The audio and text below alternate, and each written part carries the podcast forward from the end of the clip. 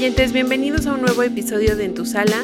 Antes de comenzar a platicarles de las películas que les traemos esta semana, queremos mandarles un gran saludo a todos nuestros oyentes, sobre todo a los oyentes que tenemos en América Latina, como en Argentina, Brasil, Colombia, Ecuador. Muchísimas gracias y también a nuestros oyentes europeos como en España, eh, Irlanda, eh, Reino Unido que aunque a lo mejor no hablen nuestro idioma, de alguna manera nos escuchan o tenemos compatriotas mexicanos o latinos en aquellos países y nos están escuchando. Muchísimas gracias por brindarnos su tiempo. Esperamos que todo el material que les hemos traído hasta el momento les haya gustado y bueno, que sigan con nosotros durante muchísimos más episodios. Y bueno, sin más, empecemos el programa del día de hoy. Yo soy Pau. Yo soy Rock. Comenzamos.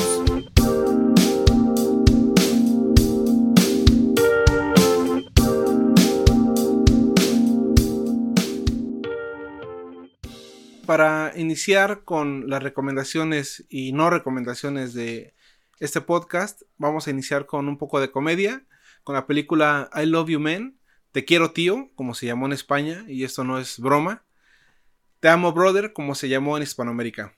Es una película estrenada en marzo del 2009, es dirigida por John Hamburg y protagonizada por Paul Rudd y Jason Segel. La película trata de Peter Claven como protagonista.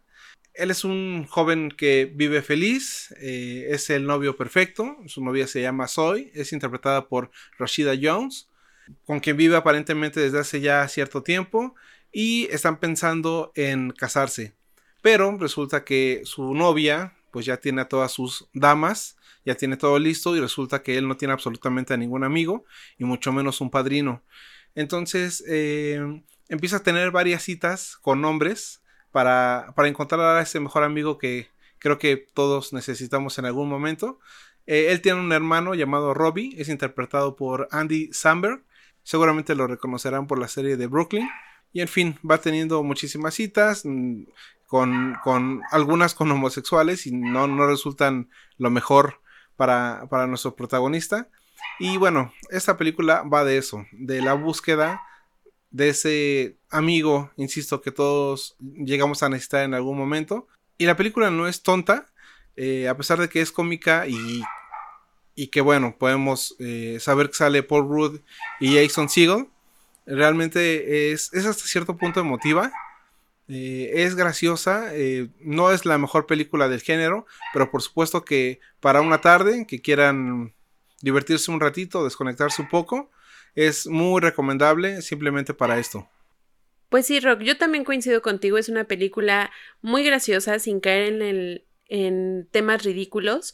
Y este tema de los padrinos ya lo habíamos visto en una película de Kevin Hart, pero creo que es abordado de una manera más sencilla y creo que por eso mismo se siente más como familiar la película, no tanto bromas eh, de mal gusto o de doble sentido. Creo que esto es un poquito más inocente hasta cierto punto y tiene un gran encanto porque, bueno, Paul Rudd siempre me va a ganar en las películas y creo que su humor es muy inocente y muy cómico y muy familiar, entonces creo que es muy buena opción para verla en familia. También Jason Segel pues parece que actúa de la misma manera en todo lo que se propone, pero pues con esa espontaneidad y con su con su carisma creo que se gana el público. Entonces, ya dándole una calificación, en mi expectativa yo la tenía como en un 5 porque era una comedia romántica que pues no íbamos a esperar mucho de ella, o sea, demandarle mucho. Y en cuanto a satisfacción yo me quedo con el 8 porque pues sí, realmente me gustó. Y me gustaría que hubiera más películas de este, de este giro y no cayendo en temas, este, como lo habíamos mencionado antes, como de doble sentido o que a fuerza tienen que meter bromas eh, vulgares y de ese estilo. Entonces, sí, esas son mis calificaciones. ¿Y tú, Rock? Para mí, en cuanto a expectativa, estaba en un 8. Yo estoy siempre muy, muy predispuesto a favor de Paul Rudd. Como bien lo comentas, es uno de los actores que sabemos cuál es su trabajo. Realmente también siempre actúa como Paul Rudd. Pero con eso me basta y creo que con eso también te basta para disfrutar de una película. Entonces, en cuanto a expectativa, le doy el 8, que es prácticamente como un 10, cerrándolo en un tema de comedias románticas. Y en cuanto a satisfacción, creo que de igual manera me quedo con el 8 para terminar recomendando esta película para todos ustedes. Continuando con la comedia, vamos con esta película que se llama El Gran Año. Es una película de 2011 y está protagonizada por Steve Martin, Jack Black y Owen Wilson. Esta película fue dirigida por David Frankel, que es el mismo director de El Diablo Viste a la Moda, y es escrita por Howard Franklin. Está basada en un libro que se llama El Gran Año, y bueno, este libro fue escrito por Mark Opmasic y en tal cuenta eh, la historia de tres hombres que están intentando ganar el gran año, que es una competencia entre los observadores de aves. Y bueno, para quien pueda identificar mayores especies en América del Norte, pues tienen solamente un año calendario para lograr esto.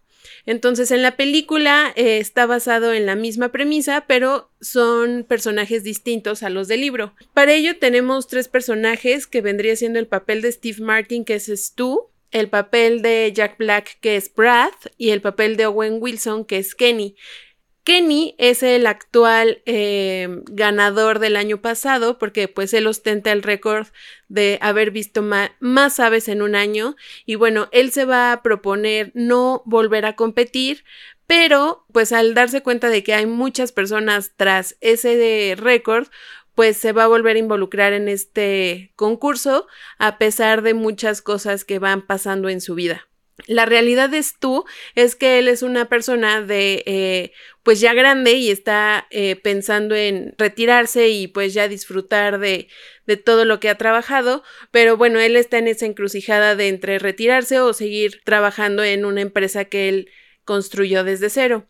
Y el papel de Jack Black, que es Brad, él pues realmente es un apasionado de las aves y va a hacer todo lo posible por lograr pues participar en esta competencia sin importar que tenga que dejar su trabajo, sin lo que digan sus papás. Y bueno, la, la película en sí tiene un muy buen mensaje, eh, vale la pena verla en familia porque creo que a pesar de tener comedia, tiene muy buenos valores y es entretenida de ver. Sí, de hecho los perfiles de, de los personajes son bastante existenciales. Para mí em, demuestran, por un lado, la obsesión por, no, bueno, no voy a decir quién, pero uno de los personajes tiene una obsesión tremenda e incluso se ve sacrificada su familia en muchas ocasiones por lo mismo. Eh, hay otro personaje que creo que la, la familia piensa igual que, que, uno en el momento de que empieza a ver esta película, que es ridícula. ¿Por qué? Porque inicia la película y de pronto te muestran que se va a tratar de unas personas tratando de observar aves. Entonces, nada más por decir eso, seguramente incluso muchos de ustedes eh, han de estar como haciendo muecas por esta película, pero creo que queda en segundo plano el, récord y, ganar esta competencia. Eh, lo importante es el viaje que cada uno de los personajes va teniendo para, para su construcción como personas cómo se van definiendo, cómo van priorizando cuestiones, insisto, profesionales, familiares e incluso personales. La película es bastante, bastante buena, bastante emotiva, como bien dice Pau, tiene muchísimos mensajes y creo que a todos los protagonistas nos pueden llegar a, sacar una, muy buena sonrisa y, eso, obtener un, un muy buen aprendizaje. En cuanto a expectativa, mm, yo la verdad es que no tenía muchas, yo creo que estaba en un 5, o sí, en un 5 en cuanto a expectativa, pero pensando que estaba situado en este 5, eh, obtuvo el 10 al finalizar la, la, misma película. Esas son mis calificaciones. Yo le doy en cuanto a expectativa una calificación de 7 porque realmente Rock ya me la había vendido con mucho entusiasmo. Entonces sí, yo ya la tenía en un 7 y en cuanto a satisfacción le pongo un 8 porque realmente es muy buena. Eh, volvemos al punto de que tiene un, un estilo de comedia inocente, eh, nada vulgar, y creo que esa es la comedia que a mí me gusta y que sobre todo se puede compartir en familia. Entonces, eso es lo más importante de esta situación. Y vayamos con la siguiente película. toca el turno de ponernos muy románticos y ponernos muy retro con una película llamada Some Kind of Wonderful.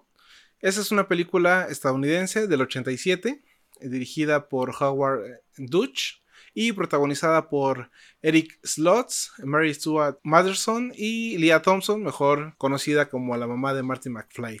Este es uno de los muchos, muchos exitosos dramas que llegó a escribir el señor John Hughes en la década de los 80. Como buena película de la época, me parece que la trama es bastante predecible, pero a estas alturas me parece que ya no se trata tanto de, revisar el guion y de criticarlo, sino de disfrutar películas que hicieron época, películas que pasaron a ser parte de la cultura popular, no solo de Estados Unidos, sino de muchos, muchos países. Volver a, a revisitar rostros que quizá tenían muchísimos años que no, que no veías y disfrutar música, disfrutar eh, ambiente, disfrutar ropa, disfrutar modismos, eh, incluso la, la pureza. Estamos creo que dándole muy duro a este tema de la pureza en cuanto a la pantalla o a lo que hemos visto, pero por lo menos en los últimos productos que hemos hablado, así es, y esta no es la excepción. El tema de, del chico eh, queriendo salir con, con, la chica más popular de la escuela, pero al mismo tiempo hay alguien detrás Em, amando a este chico en secreto. Suena seguramente muy familiar todo esto, pero insisto, creo que no es tanto revisar el guion, sino de sentarse eh, y revisitar páginas que van a quedar para muchos, muchos años. Sí, esta película está dentro de eh, los éxitos de John Hughes porque como bien lo saben, él fue el director de los ochentas, prácticamente las películas que tuvieron su boom en esa época pues fueron dirigidas, producidas o escritas por él. Eh, confieso que es uno de mis directores favoritos debido a todo esto ya que tiene películas súper románticas y con una esencia de los ochentas tan natural y tan pura como lo mencionaste, Rock, que creo que vale la pena verlas. A lo mejor ya a estas alturas parecen ridículas y clichés, pero Recordemos que fueron las mamás de todas las películas que vinieron en los noventas, de estas películas super eh, donde era la historia romántica, pues bueno, estas son las predecesoras de toda esta corriente de películas de chick flicks que, que se desató en los noventas. Y es muy importante que se, les reconozca, incluso en películas como ECA, eh, donde sale Emma Stone, hacen referencia a estas películas porque fueron un parteaguas en la historia del cine americano. Y bueno, es importante que en algún momento le dediquemos tiempo a este director porque tiene muy, muy buenas películas. Antes de dar las calificaciones, quien vio la película de mm, Ready Player One eh, que es una película que rinde homenaje a toda la cultura popular eh, existente desde hace tantas y tantas décadas. Hay muchísimas referencias. Bueno, esa película a cada segundo hay referencia a algo. Y, este tipo de, películas que insisto, son cultura popular y sí, quizá para muchos no, no habrán envejecido de la mejor forma, pero para otros sí, para los que valoran, insisto, no solo el guion, sino el mirar a través de los ojos de un, de un director, de un productor ochentero. Creo que lo van a valorar mucho, insisto, hasta en Ready Player One hay muchas referencias a, este tipo de cine de los 80, sobre todo de este señor. Entonces, para nada pasa desapercibido. No creo que sea un producto que se vaya a olvidar. Yo creo que van a pasar los años y todas las películas actuales van a seguir haciendo referencia a escenas, a frases, a momentos, a actores. No lo van a olvidar, eso es seguro. Sí, estas parejas emblemáticas que se conocen como por ejemplo John Cusack, que lo podemos ver en la película de Say Anything, con la grabadora esperando a que salga la protagonista también a verlo. Por ejemplo, Pretty Pink, cuando la vemos con su crush en el estacionamiento, o en Sixteen Candles, cuando los vemos partiendo un pastel arriba de la mesa, pues no sé, tienen muchas escenas icónicas que van a quedar para la historia de la cultura pop y bueno, hay que darle una oportunidad a la historia de Keith Nelson y de Watts. Y bueno, continuando con el romanticismo, vamos a platicar ahora de esta película que se llama Un amor entre dos mundos o como en inglés se llamó Upside Down, es una película franco-canadiense y es escrita y dirigida por Juan Diego Solanas. Es protagonizada por Jim Sturges y Kirsten Dunst. La historia va de Adam, que es el papel de Jim Sturges, es un huérfano y un tipo pues ordinario en un universo extraordinario. Cabe mencionar que la película desarrolla una tesis de mundos paralelos, uno encima del otro, es decir, que cada uno ha llevado una historia distinta, donde el mundo de arriba pues de manera arbitraria ha sobresalido más que el mundo de abajo. Entonces, se pueden notar aquí algunas referencias o algunas analogías a las clases sociales que pues los de arriba y los de abajo, etc. Entonces, la historia se desarrolla en que Jim Sturgis, que es Adam, pues vive en el planeta de abajo y Kristen Dunst, que su papel se llama Eden, pues vive en el, en el planeta de arriba. Y bueno, ellos van a tener una relación romántica de niños, pero van a pasar ciertas cosas que van a hacer que se separen y él hasta cierto punto va a creer que pues ella ya lo olvidó y que va a ser imposible volverla a encontrar cuando de la nada tiene noticias de ella y él se va a proponer encontrarla y continuar con esa historia de amor. Realmente es una película muy conmovedora, tiene una escenografía y unos efectos visuales muy buenos. Hay momentos en los que pues la película parece una postal o un cuadro porque están muy bien realizadas estos efectos visuales y pues son escenas muy bellas, aunque pues sí ciertamente están eh, hechas por, por CGI. Sí, en el momento que tú me dices ciencia ficción y romance, tienes mi atención. Porque esa combinación siempre me ha gustado, siempre me ha funcionado. Y, es sinónimo de un guion más pensado, de algo un poquito más introspectivo. Y, y esto, repito, me funciona muchísimo. Cabe igual mencionar que sí, son estos mundos que están eh, separados pero el mundo de arriba tiene una distinta gravedad que la de abajo, entonces se repelen y solamente hay como un, un, punto en el cual colisionan y es donde pueden sí cohabitar, pero insisto, cada quien con su gravedad. A mí se me hace un poquito el tema tipo Romeo y Julieta, pero llevado a, a la ciencia ficción.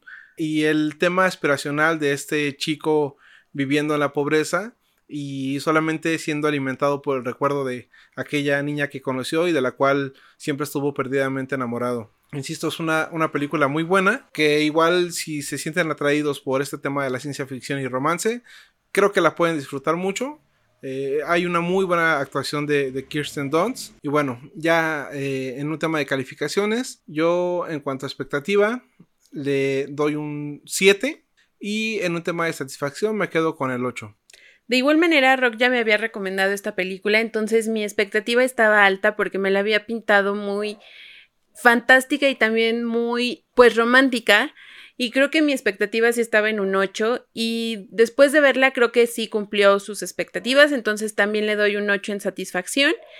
Y me encantaría ver más películas de Jim Sturges porque creo que lo hace muy bien en sus papeles románticos. Creo que hay una serie actualmente en Apple TV, que dicen que está, está rompiéndola. Entonces ya, ya visitaremos a este, a este chico, porque como bien lo comentas, no lo hace nada mal. Y ahora continuamos con otra película donde podemos ver a Kirsten Dunst. La película se llama Crazy Beautiful y en España se llamó Loco Amor o Amor Prohibido. En Hispanoamérica se llamó Hermosa Locura. Esta es una película de mucho drama, también mucho romance, del 2001 protagonizada, como ya lo comentaba, por Kirsten Dunst y Jay Hernández. Y bueno, tenemos a Jay Hernández siendo Carlos Núñez, siendo un excelente estudiante, también un excelente hijo. Eh, es un, latino en Estados Unidos tratando de buscar las mejores oportunidades para sobresalir. Él en algún momento quiere llegar a ser piloto. Y bueno, eh, pareciera que apunta muy alto, pero esto es lo bonito de esta película. Eh, por otro lado, tenemos a Nicole, que la interpreta Kirsten Dunst, que es el polo completamente opuesto. Ella es eh, una hija severamente problemática, todo el tiempo pues está borracha, tiene a un papá que es ciertamente importante, es un congresista. Y bueno, e, es una chica que todo el tiempo tuvo ciertas facilidades, pero que parece se desvió del camino del bien y termina siendo algo muy tóxico para las personas con las que se llega a juntar y bueno, hacen clic estos personajes y ya se imaginarán eh, esta relación no va de lo mejor ya que el personaje de Jay Hernández empieza a flaquear en muchos aspectos rígidos que él tenía por consentir o por cuidar o por simplemente agradar a Nicole y esto va mermando muchísimo sus posibilidades para tener un, éxito en Los Ángeles. Eh, Nicole, por otro lado, eh, pareciera que simplemente está siendo consumida por por drogas y por tristezas, por mucha depresión. Y bueno, para no hacer la historia muy larga y no contar eh, más de lo que debo, creo que esta es una película que hizo arrancar muy bien la década de los 2000 y también me parece que pertenece ya a este grupo selecto de, películas que son dignamente recordadas. Eh, lamentablemente no tuvimos demasiadas actuaciones de Kirsten Dunst, pero me parece que esta es una muy buena. Eh, aparentemente dirigida a un público muy juvenil, pero me parece que también toca muchos, muchos temas importantes para gente como padres, o incluso como, como hermanos eh, perteneciente a una familia conflictiva o simplemente a, un grupo social. Y eso es algo muy, muy importante porque en un principio, en aquel momento cuando la vi por primera vez, pensé que iba a tratar temas de, de racismo, de latino intentando ser alguien en Estados Unidos y con gente poniéndole el pie, pero me parece que es todo, todo lo contrario. Es increíblemente ponen a los latinos como gente eh, realmente responsable con sus sueños y tratando de hacer todo lo posible para conseguirlos. Y por otro lado, a gente con muchas facilidades económicas o con muchos beneficios, eh, no sabiéndolos aprovechar y cayendo en el hoyo sin poder salir de ahí. Entonces, muy buena película. Sí, esta película creo que rompe algunos paradigmas y nos muestra una sociedad en Estados Unidos totalmente distinta y creo que es la sociedad que a lo mejor tiene un mayor grosso. Hoy en día se conoce que los latinos pues son súper chambeadores, obviamente hay sus casos de excepción, pero creo que la perspectiva de, de los latinos en Estados Unidos va cambiando y en cuestión de pues los americanos súper relajientos y adictos y todo eso, creo que también destaca esa, esa sociedad, esta película, y aparte la combina con una historia romántica. Entonces, es una historia de superación porque tiene un muy buen mensaje respecto a eso. Y sí, como bien lo mencionas, Rock, creo que no vimos mucho de Kirsten Dunst en la pantalla, pero pues es una muy buena opción. También cabe señalar que tiene una esencia de los 2000 muy buena porque pues la moda, la música, creo que se va a recordar también por eso, por recordarnos aquella época de los pantalones a la cadera y de abrigos con peluche por todos lados, entonces es una buena película para, para guardar en el almanaque. En cuanto a calificaciones, mi expectativa pues estaba en un 7 porque también ya me la habías recomendado Rock. Y en cuanto a satisfacción yo le pongo el 8 porque sí es un drama juvenil, romántico que pues para mí siempre me va a gustar.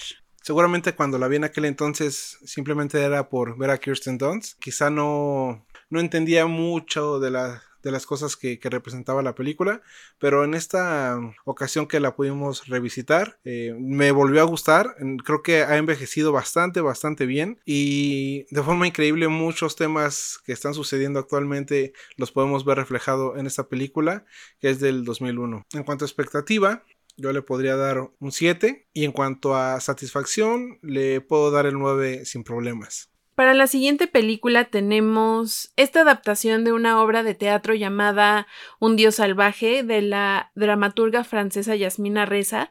La película se llama Carnage y está escrita y dirigida por Roman Polanski. Esta película es una entre sátira y comedia negra del 2011 y bueno, esta película tiene nada más y nada menos actores como Kate Winslet, Christoph Waltz, Jodie Foster y John Reilly. Y bueno, ellos interpretan a dos parejas que están tratando de solucionar un eh, malentendido que hubo entre sus hijos, donde uno golpeó al otro rompiéndole dos dientes. Y bueno, toda esta película eh, se desarrolla en el departamento de la pareja de Jodie Foster y John Reilly, que ellos son eh, la familia Longstreet, mientras que la pareja de Kate Winslet y Christoph Waltz son a los Conwan estas parejas van a empezar a hablar de manera civilizada eh, el hecho que transcurrió con sus hijos, pero bueno, a lo largo de la velada o, de la tarde, pues van a empezar a, sacar su verdadero yo. Entonces, al tratar de tener una plática civilizada y tratando de llegar a un arreglo para saber cómo van a actuar con sus hijos, si van a llamarle la atención a uno de los chicos, bueno, al agresor, pues bueno, se desatan muchísimas cosas que al final creemos que el director lo que quiere hacernos ver es que la sociedad tiene muchas caretas y que no siempre se actúa de buena fe en muchas ocasiones y que ciertos círculos en la sociedad, eh, hablando ya de temas, por ejemplo, clasistas, un tema de la clase social media alta, cómo es que fingen querer hacer bien las cosas cuando realmente pues están ocultando sus verdaderos instintos. Entonces de ahí el nombre de la película. Y bueno, es una película muy interesante de ver. No es para cualquiera porque al final de cuentas es una película de Roman Polanski y sabemos cómo quiere apretar ciertos botones y causar ciertas incomodidades. Pero bueno, es una película que con el chip correcto te puede entretener muchísimo y sobre todo ver cómo una persona puede llegar a, sacar su real faceta eh, estando en una situación de presión. Sí, la película la disfruté mucho. El hecho de ver a, la familia del, niño agresor tratando de ser lo políticamente correcto con la familia del agredido eh, es muy interesante porque desde un principio, en el momento de cómo están tratando el tema, sí, todo es muy diplomático, sí es eh, tema de pedir disculpas y, y, recibirlas, pero al mismo tiempo, dentro de las frases que se van diciendo al principio de la película, por lo menos de la primera parte, hay como veneno si se puede decir de alguna forma. Hay eh, muchas indirectas, hablan de los matrimonios, hablan de los estilos de vida. Cada personaje tiene muy desarrollado cada matiz que Polanski le, le, quiso brindar. Entonces, como bien dice Pau, es una muy, muy buena comedia. A mí me gustó muchísimo. No recuerdo la duración, pero no pasa de la hora y media. Entonces, se va muy rápido. Eh, hay personas que, creen que es muy pesada porque mm, todo ocurre dentro de una habitación de departamento, pero creo que es parte de la desesperación que de pronto llega a surgir y a explotar conforme va pasando la película. Entonces todo tiene un porqué con Polanski. Por ahí también había sabido que la película se filmó en Inglaterra, pero se supone que están en, en Estados Unidos. Pero, bueno, todos saben que Polanski no puede entrar a Estados Unidos, ya saben por qué. Y si no, pues van a tener mucho que investigar porque este señor tiene muchísimas, muchísimas polémicas y acusaciones. Pero bueno, esta película no es lo mejor quizá que le hemos sabido, pero la verdad es que es una propuesta muy innovadora. Me quedo con esa parte de la exposición a la sociedad que frente a otros quiere ser lo más correcto posible, pero como bien dice Pau también, muchas veces sale el troglodita que, que llevamos dentro. Y bueno, respecto a las calificaciones, en cuanto a expectativa, yo tenía un 8, simplemente por ser de Polanski. Me gustan mucho las películas de este señor y por los actores. Sabía que no, no iba a pasar de largo ni, ni que iba a ser desechable. Entonces mi expectativa era de un 8 y me quedo con un 9 de satisfacción. Y bueno, ya para terminar el tema de las películas de comedia, tenemos esta película que se llama Alguien voló sobre el nido del cuco o como se llamó en México y en algunos países de América Central, Atrapado sin salida. Esta película es de 1975 y está basada en su obra homónima. Y bueno, esta película fue premiada en su época como mejor película, mejor actor, ya que eh, tanto el papel de Jack Nicholson, que es el protagonista, como algunos actores de reparto, pues bueno, fueron galardonados debido a su gran actuación dentro de esta cinta. La temática de la cinta va de el personaje de Jack Nicholson, que se llama McMurphy, está en la cárcel, pero debido a ciertas conductas lo mandan a un hospital psiquiátrico, ya que se está alegando que él está loco y bueno, para evitarse estar en la cárcel, pues está actuando de una manera errática para que lo manden a un hospital y de ahí pueda ser más fácil salir. Sin embargo, eh, la película va dando giros al momento de que él, eh, al estar conviviendo con sus compañeros dentro del hospital, pues empieza a generar ciertas amistades y empieza a hacer otras tantas locuras, entre comillas, para llevarle la contraria a las autoridades del hospital que vendrían siendo las enfermeras y bueno, los cuidadores de, del mismo centro. La película es bastante cómica y hasta cierto punto también brinda un poco de noción de lo que pasa en los hospitales psiquiátricos. Y bueno, lo que pasaba en esas épocas, porque en algún punto a los pacientes los someten a algunas terapias de las cuales ya no son tan comunes, por ejemplo, terapia de electroshocks o cosas así, que bueno, también te dan un aspecto muy realista de lo que sucedía en esa época en estas instituciones. Y bueno, la película torna un giro cuando Jack Nicholson se da cuenta que pues no va a ser posible que él salga caminando de este, de este hospital, ya que sus compañeros relatan que ellos están ahí por voluntad propia, ya que ellos reconocen sus enfermedades y bueno, es por eso eh, el hecho de que en cualquier momento que ellos decidan se pueden salir. Entonces en ese momento Jack Nicholson pues se pone loco más de, la, de, de lo normal ya que se da cuenta que él está recluido ahí hasta que lo den de alta. Entonces eso se torna un tanto difícil por ciertas acciones que hizo estando en el hospital y bueno es donde él eh, empieza a descontrolarse hasta el punto de pues hacer una fiesta de despedida entre comillas ya que él planea un escape junto a otro de los personajes importantes que es el jefe. Eh, al momento de estar en esta fiesta como de despedida las cosas se salen de control al día siguiente que las enfermeras se dan cuenta de esto, someten a uno de los pacientes que vendría siendo Billy, que era uno, eh, es un chico tartamudo que bueno, tiene mucho temor a lo que pueda decir su mamá y que él sobre todo está echándole muchas ganas para salir de ahí. Y bueno, eh, al momento en que la enfermera se da cuenta que él tuvo algo que ver con una de las amigas que invita eh, McMurphy al hospital, pues dice que lo va a acusar con su mamá y bueno, este chico pierde la cabeza y termina cometiendo un suicidio, algo que hace que Jack Nicholson pues de igual manera se vuelva loco, que trate de matar a la enfermera Ratchet, pues eso provoca que le hagan una lobotomía al parecer y entonces el plan de escaparse se ve truncado, cosa que el jefe pues sí eh, decide hacer.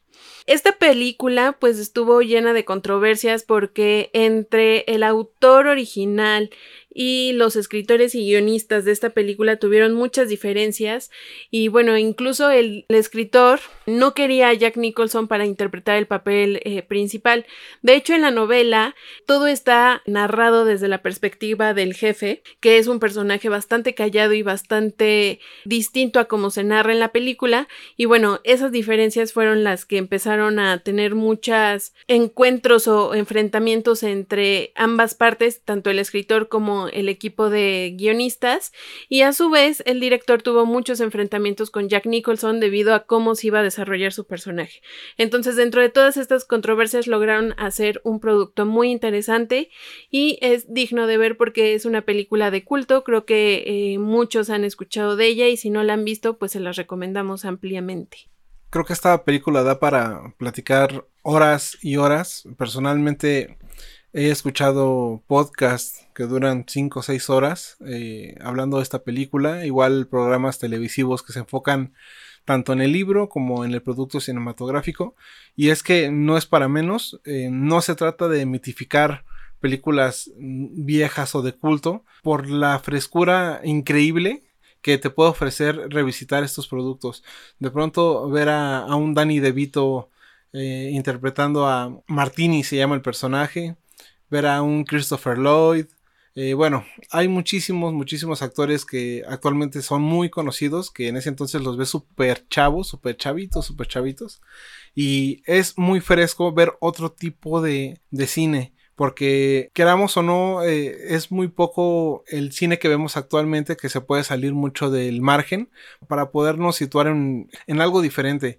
Pero de pronto visitamos estas películas retro y no sé, creo que quizá es mucha la nostalgia, pero ¿por qué el título de la película? Porque durante la lectura hay un momento en donde el jefe recuerda un, un poema que le leía a su mamá y en ese poema hay un fragmento que dice que un pájaro voló hacia el este, otro hacia el oeste y otro se quedó en el nido del cuco, haciendo referencia a que todos somos libres de hacer y de ir a donde queramos. Y esta película lo representa muy bien con Jack Nicholson intentando escapar eh, cada noche, ideando planes eh, loquísimos.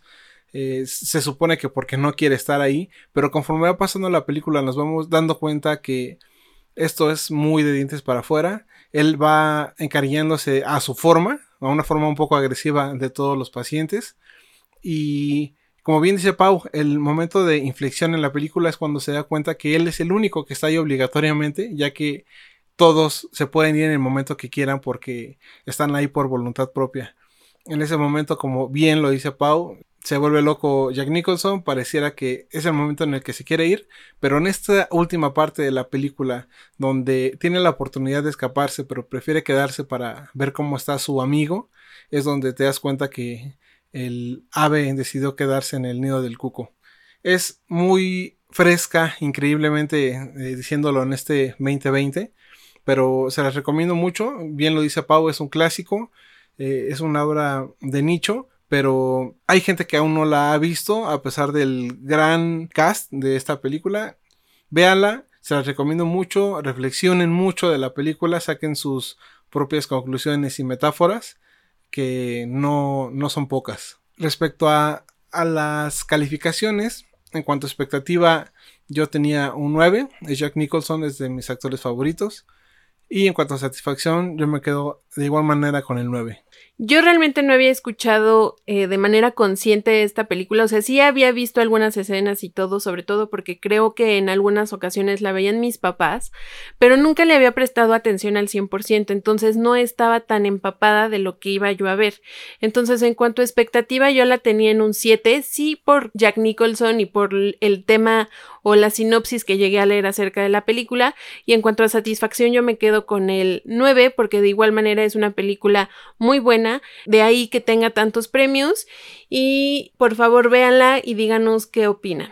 Curiosidad aparte, antes de pasar a, la siguiente película, ¿recuerdan esa escena de Los Simpson donde meten a Homero a un manicomio y se encuentra a un tipo que se supone que no ha hablado en no sé cuántos años y de pronto Homero le habla y este le responde y llegan todos los doctores a saber qué es lo que está pasando? Bueno, pues tiene que ver con un homenaje a esta película. Y bueno, continuando con los thrillers dramáticos, si se puede decir, vamos con la película de El Reporte. Esta es una película estadounidense, escrita y dirigida por Scott Burns y protagonizada por Adam Driver. La trama va de el empleado Daniel Jones, que se dedica a investigar acusaciones de tortura por parte de la CIA luego de los ataques de, del 11 de septiembre. Esta película yo he escuchado muchas personas que la sienten un poco aburrida, la sienten un poco lenta, pero quien le llegue a interesar un poco, eh, investigue antes algo referente a esta película, porque se une a cintas como Dark Waters, a cintas también como Spotlight, donde todo esto pareciera más un documental, pero es un documental muy rico porque se nota el tiempo que le dedican a la investigación de todos estos temas. En esta ocasión y en esta película, como lo comenté, se enfocan en las torturas que la CIA llegó a ocasionarle a, mucha gente en muchas ocasiones inocente, solo por intentar dar una respuesta o tener un tipo de reacción eh, después de los lamentables ataques del 11 de septiembre. En lugar de que Estados Unidos quizá reaccionara de una forma muy diferente, eh, me parece que después de ver esta película pareciera que trataban de quedar muy bien con el pueblo, haciendo noticias, y digo haciendo porque ellos mismos parecía que las prefabricaban, y la cerecita en el pastel eran los métodos avanzados, como ellos le, llamaban, para sacar información de, de Bin Laden en ese entonces. La película eh, es muy buena, insisto, sabiendo esto, y espero que les podamos ayudar a todos ustedes para cuando la quieran ver. Me parece que la película está en Prime Video. No creo que sea una pérdida de tiempo. Sí puede ser un poco pesada porque todo lo que llegaron a descubrir con la investigación de este reporte tienen que mencionarlo, tienen que hacerlo entender a todos nosotros y es por eso que hay demasiadas palabras y pareciera que de momento no está sucediendo nada pero bueno, en el momento que pasan las escenas de tortura se nos olvida todo esto. A mi gusto es buena la película, insisto que hay muchos detractores, parece que a muchas personas les aburrió completamente o simplemente eh, creyeron que todo esto se tornaba más en, en un documental que en una película de entretenimiento. Pues sí, creo que tienes toda la razón. Esta película es un tanto pesada por toda la terminología y sobre todo cómo te van llevando, una investigación llevó a otra y no, no puedes perder ese hilo porque entonces en algún momento eh, ya no vas a entender de dónde sale tanta información o qué persona había dicho qué.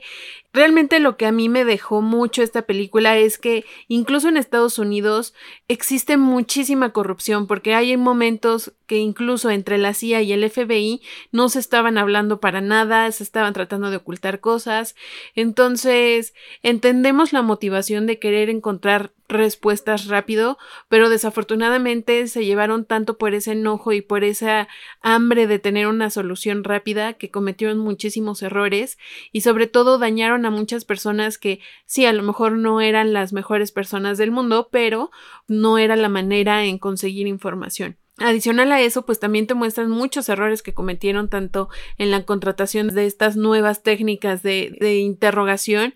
Entonces, hay muchos cabos sueltos que, bueno, en el reporte se tratan de plasmar, pero bueno, también como el mismo gobierno, pues se tiene que proteger a sí mismo y va a hacer todo lo posible porque pues ese reporte no salga. Tengo entendido que ese reporte sí salió y bueno, se tuvo que hacer muchísimas modificaciones porque tengo entendido que era un reporte de 7000 páginas, si mal no recuerdo, más o menos. Entonces, está muy interesante, vale la pena verlo. Y como bien lo dice Rock, si les gustaron las películas de Dark Waters o de Spotlight o todas estas películas que hacen referencia a un hecho histórico o actual, pues sí vale la pena verlo. En cuanto a eh, expectativa, yo no sabía qué esperar de esta película, no, no la tenía en mi radar, no, no estaba dentro de nuestro campo de visión y pues realmente yo la ponía en un 6 porque realmente no sabíamos qué íbamos a ver, ya que empezamos a, ver la película pues obviamente esa expectativa subió y en cuanto a satisfacción yo le pongo un 9 porque realmente es muy interesante, súper bien documentada y creo que los actores lo hacen lo mejor posible que pueden. Eh, escuchamos algunas críticas de que no es tan humana como otras, pero creo que es por la misma situación de que el reporte les consumió toda su vida para poderlo llevar a cabo. Adam Driver está tremendo en esta película y junto con otras como Historia de un matrimonio y por supuesto, aunque muchos no lo quieran, como Kylo Ren en Star Wars. No, no estoy seguro, no tengo la certeza, por lo menos en este momento, de si es verdad esa información que me llegó en algún momento con referencia a que los escritores de esta película tienen que ver con las películas de Spotlight, Darkwater. No lo sé, no, no, no me atrevo a poner las manos al fuego, pero esa fue la, indicación preferente para mí para poder ver esta película. Con, con esta información o supuesta información que según yo entendí de algún lado, eh, mi expectativa fue de un 9 y mi satisfacción fue igualmente de un 9 porque este tipo de películas que, han salido últimamente con, ciertas críticas a cómo se han manejado cosas, Spotlight, ustedes lo saben, con el tema de, los sacerdotes pederastras, o Dark Waters con, con un lago contaminado que destruyó miles y miles de vidas, y que lo peor es que fueron temas o son temas de la vida real eh, se me hacen muy nutritivos para poder estar informados. Sabemos que cada quien puede contar su historia, pero se me hacen películas muy, muy, muy puntuales y muy, muy correctas. Entonces me quedo con el 9-9. Y bueno, ya continuando con temas ya un poquito más oscuros de suspenso, tenemos esta película que se llama El Buen Doctor, que se puede llegar a confundir con la serie que está ahorita en Prime Video. Pero bueno, esta película es protagonizada por Orlando Bloom y es del 2011. Eh, la trama de esta película empieza donde un doctor recién llegado a un nuevo hospital empieza a hacer sus rondas y empieza a pues tener pacientes y en una de esas llega con una chica eh, que tiene una infección en los riñones y bueno de aquí se desatan muchísimas situaciones que bueno van poniendo a este personaje a sacar su verdadero yo. Esta película carece un poquito de trasfondo en, en el arco argumental del personaje principal porque no nos dejan ver el 100% la historia de este personaje solamente empezamos a ver todo lo que sucede después de que él llega a este hospital. Y se pueden intuir algunas cosas de eh, algunas escenas que vemos donde él tiene fotos antiguas, etc. Pero no se eh, termina de cuajar, por así decirlo, el trasfondo de este personaje. Y bueno, mientras este doctor, que es Orlando Bloom, va atendiendo a esta paciente, le gusta el hecho de sentirse necesitado por esta paciente y sobre todo que escucha comentarios de la familia de que el doctor está guapo y que qué bueno que el doctor está ahí para atenderla y cosas así donde él se empieza a sentir como con una autoestima un poquito más alta de cómo llega, entonces empieza a sentir irreemplazable, por así decirlo, en la vida de esta chica, que empieza a hacer cosas para que ella en vez de que vaya mejorando, pues vaya empeorando y pase mayor tiempo en el hospital. Entonces, realmente la atención de este este doctor pues se torna en unos actos obsesivos con esta paciente y al mismo tiempo pues acaba siendo manipulado por un enfermero en el cual también vamos a tener un desenlace trágico con este enfermero porque pues él al tratar de cubrir toda su historia pues va a cometer algunas situaciones para pues tratar de tapar su rastro.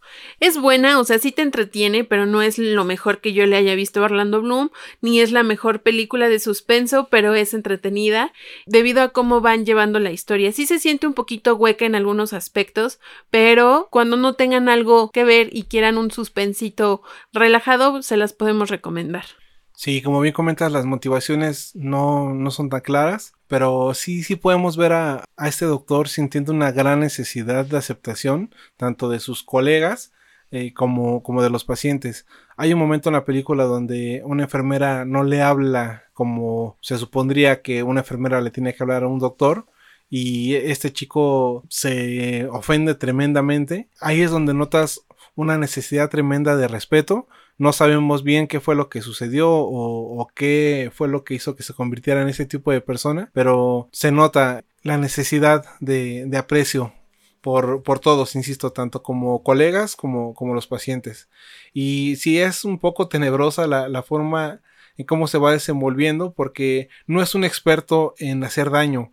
Se nota que son como los, inicios activos de un psicópata y, eso hace que haya muchos tropiezos eh, en sus actos delictivos. Y esto es lo que va poniendo en jaque al protagonista. A resumidas cuentas, en cuanto a expectativa, yo creo que yo tenía un 6, no soy muy fan de Orlando Bloom como, como actor, pero disfruté esta actuación, eh, estuvo muy bien que se saliera de papeles quizá un poco más de acción o el super galán, entonces lo hizo bastante bien, eh, es algo muy diferente a lo que le había visto y me parece que, que pasa correctamente.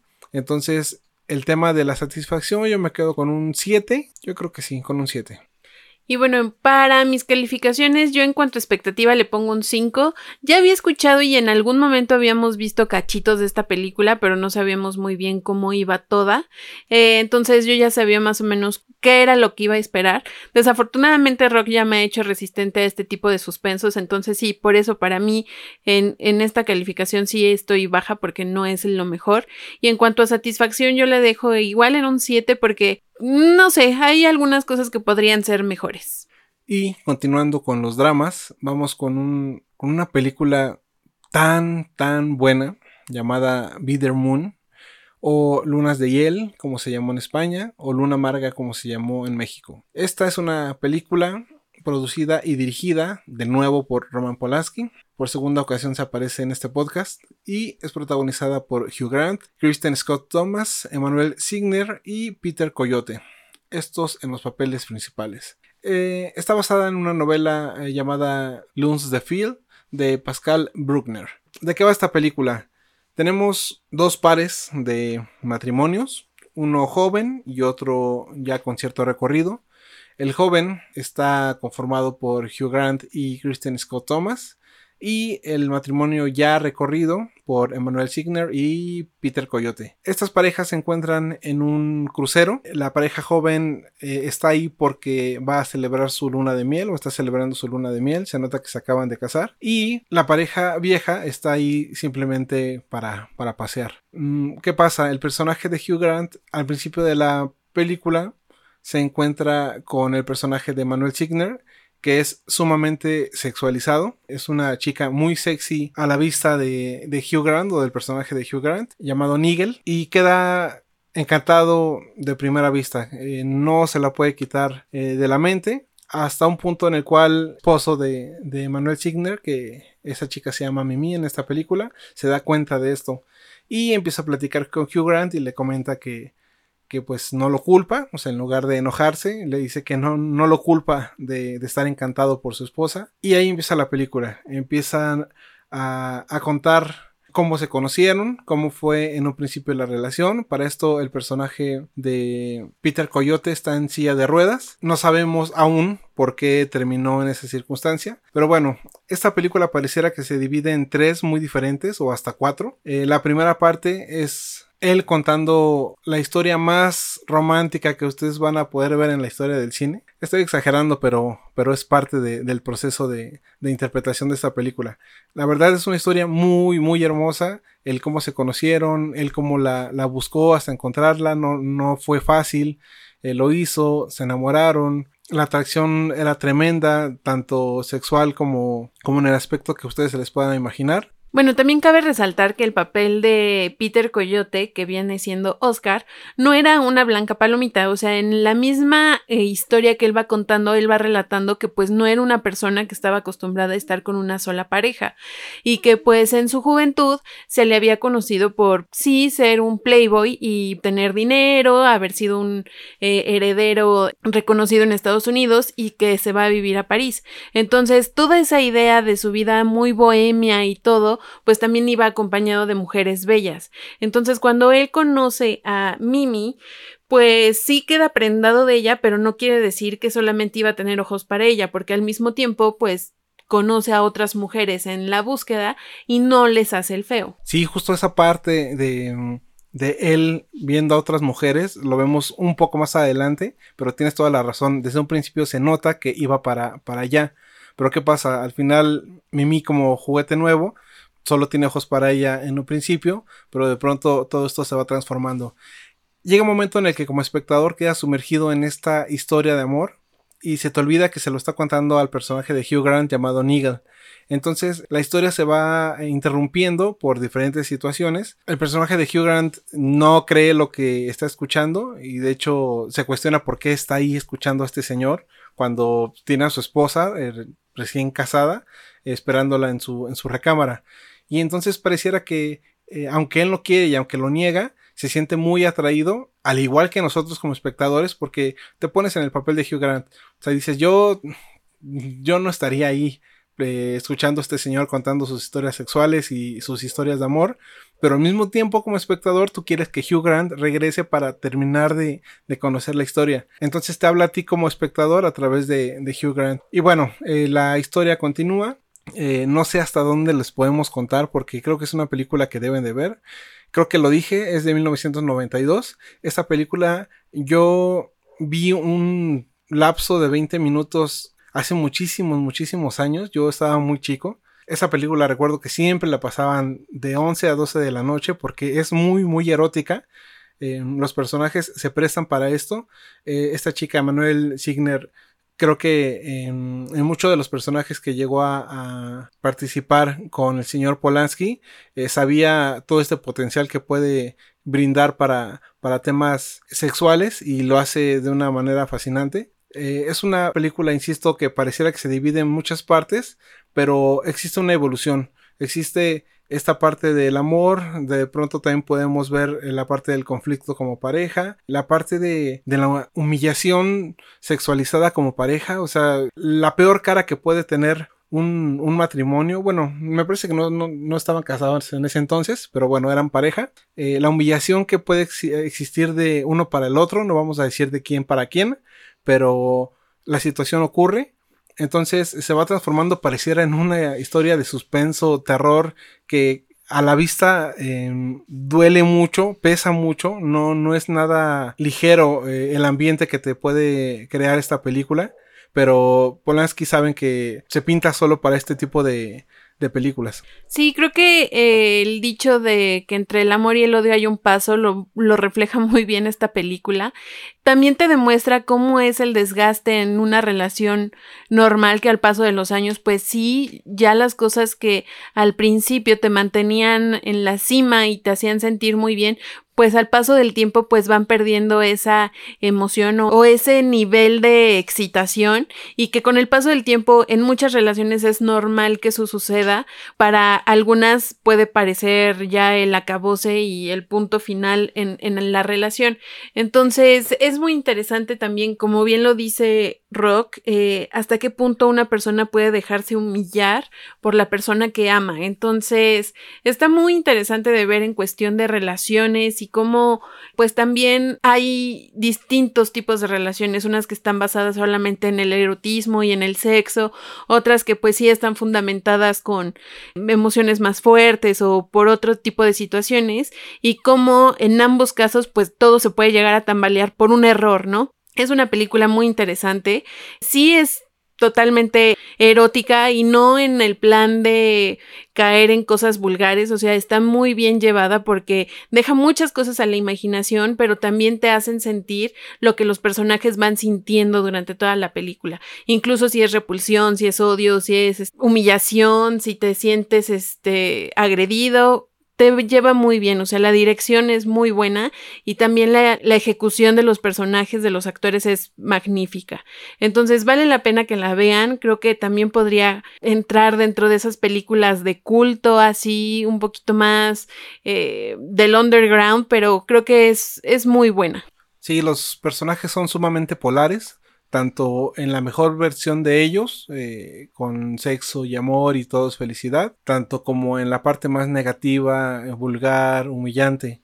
Y esto, por supuesto que no queda plasmado solo en la historia, en la historia que está contando Peter, bueno, el personaje de Peter Coyote a Hugh Grant, sino que también se sale a, a ese crucero. Llega un momento en el que esa polaridad y esa forma de ser tan autodestructivos llega a, impregnar ciertas situaciones dentro del crucero.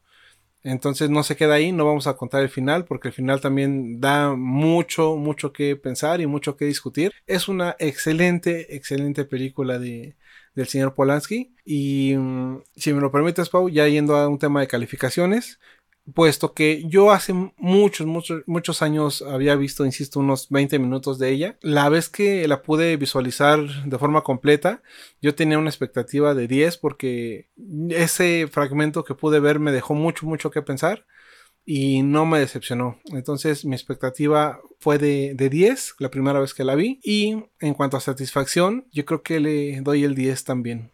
Pues yo también le pongo un 9 de expectativa porque realmente me la vendiste muy bien, Rock. Y aparte, pues estamos hablando de Roman Polanski y de actores que a lo mejor era el principio de, Hugh Grant, pero creo que ya empezaba a sonar mucho y pues también tenemos una Emmanuel Singer, Christine Scott Thomas, que también es buena.